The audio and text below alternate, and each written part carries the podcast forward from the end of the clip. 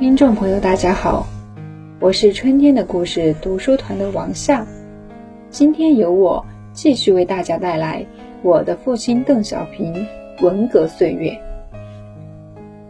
一九六八年十月十三日至三十一日，中国共产党八届扩大的十二中全会在北京召开。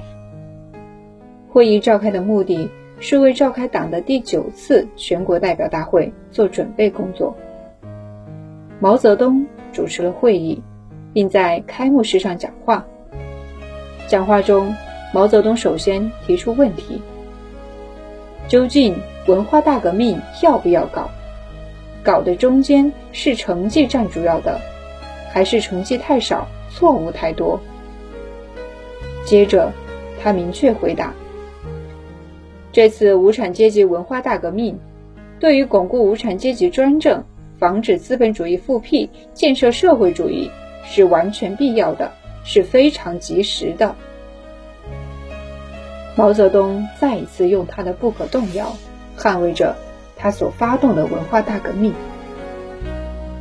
在这次会议上，林彪、江青各率其属下文革大员，组织围攻参加所谓“二月逆流”的老同志，以最严重的反党事件及。资本主义复辟的预言等罪名，迫使老同志们一次又一次的交代和检讨。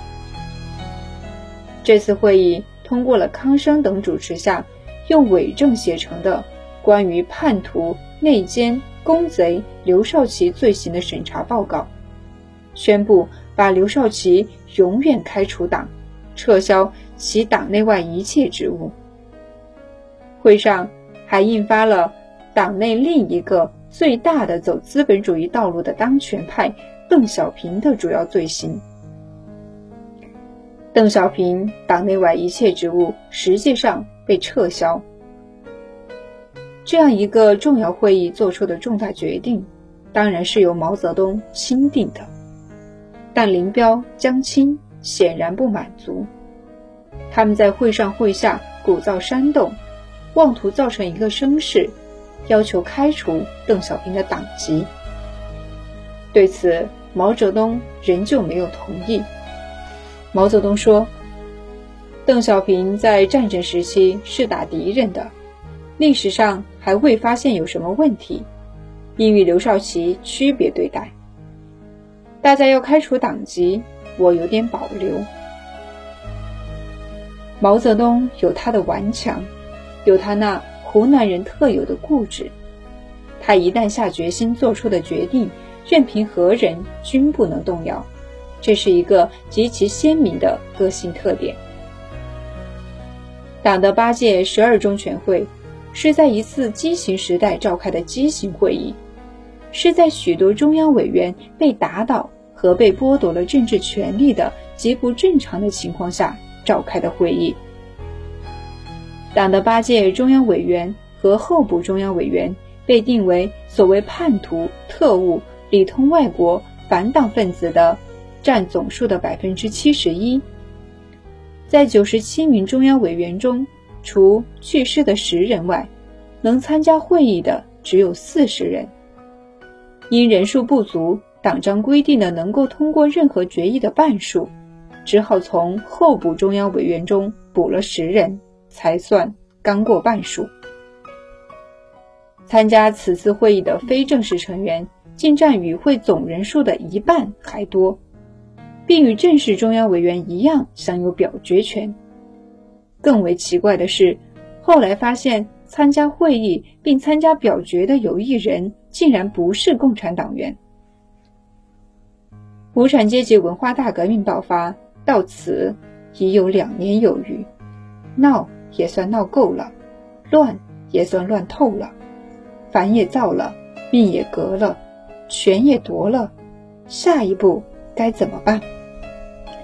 恐怕实际上毛泽东自己也不很清楚。开始时他说文革需要一年，后来又说大概要三年，那就是说到明年夏天差不多了。一九六九年四月。召开了党的第九次全国代表大会。按说，九大开过了，党章修改了，人事也确定了，一切都应该按计划完成了。但是，文化大革命还是结束不了。可能在最初的时候，毛泽东是有所设想的，但是文革发展到了此时，早已从毛泽东设计发动的初衷走向了他自己的反面。整个运动也早已像脱缰的野马肆意狂奔，不可控制。旧的矛盾还未解决，新的矛盾已经产生。派系、武斗、争权夺位，不但一样都没有消失，而且还会愈演愈烈，越发不可收拾。在北京宣武区方湖斋的那两间小屋里，我们兄弟姐妹几人和祖母在一起。相依为命，似乎日子还算过得下去。大姐邓玲本来因父亲的问题被管制和批判，不能随便回家。这时，学校中几个造反派组织之间自己打得不可开交，没人管这批黑帮和牛鬼蛇神了，他就趁机得便在周末回家。哥哥普方和二姐邓楠。平时住在学校，此时也因学校内造反派之间斗得不亦乐乎，而得以漏网一下。特别是邓楠，只要是周末就尽量溜回家来。一九六八年三月二十九日，北大发生了两个造反派组织之间的大规模武斗。武斗是半夜开始的。校园内满是拿着棍棒、梭镖、长矛和戴头盔的人，两派军士人多兵众，一时之间杀声震天。大规模武斗之后，造反派组织两败俱伤，损失惨重，但两派均不甘心，仍在秣马厉兵，准备再战。武斗之后，整个北大充满了恐怖的气氛。邓楠和一些同学在宿舍窗口目睹了这场恐怖事件后，马上收拾东西。凌晨四点，趁天不亮，就从一堵残破的墙洞中逃出校园。回家后，他惦记着在学校受管制的哥哥普方，就让菲菲马上去北大，把哥哥叫回家来。在这场北大最大规模的武斗中，许多人遭遇不幸。邓楠他们一个班同学在旁观看，不是参加，结果一支当做武器的标枪横空飞来，被炸了个透。人虽没死，但因肝脏破裂而落下终身残疾。哥哥姐姐们都回家了，在此后一个多月的时间里，我们兄弟姐妹五个和奶奶。一家人算是在方湖斋这个家中真正团聚在了一起。全家聚在一起，一改只有奶奶、菲菲和我的孤单，家中出现了少有的热闹。奶奶、普芳和菲菲住一屋，我们三个姐妹住一屋，中间隔着一个走廊，门对着门。我一个表姐也在北京上学，她来时。一个大床要睡四个人，我嫌挤，就把两个大木箱拼起来，搬个铺盖睡到上面，倒也觉得悠哉悠哉。这时抄家的人基本不来了，我们这个小小的角落好像一时之间竟被造反派遗忘了似的。日子过得虽难，却不寂寞。其实要说生活并不算苦，真正苦的。是人的内心。不过，我们家的人就是在最困苦的时候，也总是想着法子在生活中尽量寻找乐趣。在方湖斋的小天地里，我们自寻其乐，没有别的玩儿，我们就把一个小纸盒放在床上，远远的拿跳棋子儿往里投，比赛谁投的准，玩的还认真，挺高兴的。从父亲那里要说我们学到什么的话，就是永远保持乐观主义精神。生活就这样过着，基本安然。只是用煤炉子不小心发生了两次煤气中毒事件。一次是奶奶和菲菲，那次不算重，两人头疼了几天了事。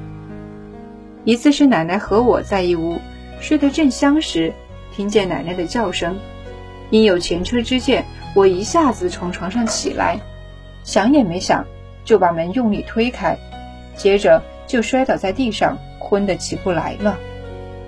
这次煤气中毒中得不轻，要不是奶奶年纪大了。睡觉轻又有感觉，我们两人早就一命呜呼了。这是显事，还有趣事。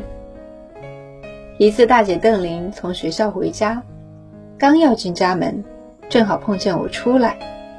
我神色严肃的把她一把抓住，推到墙边，在她耳边悄声说：“吵架了。”她一听，以为是抄家了。当时就惊得魂飞魄散。其实我说的是吵架了。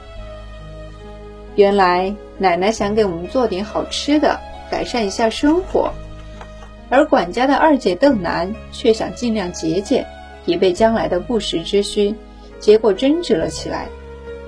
奶奶虽没文化，更没读过什么外国名著，但她记性特好，可能是从以前看过的电影中记得的。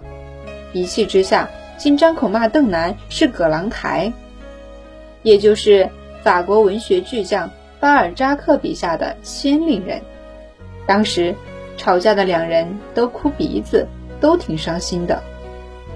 事后，我们则为奶奶的博学大大的乐呵了一阵子。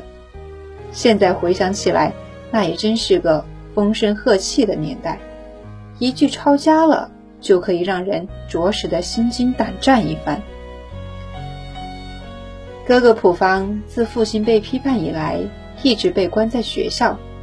这次是他最长一段时间住在家里，在家无事，他便拿着锯子、刨子做点木工活，就是用邓楠买回来的那一些破木板，给菲菲做了个小书架，还给奶奶做了个放碗的架子。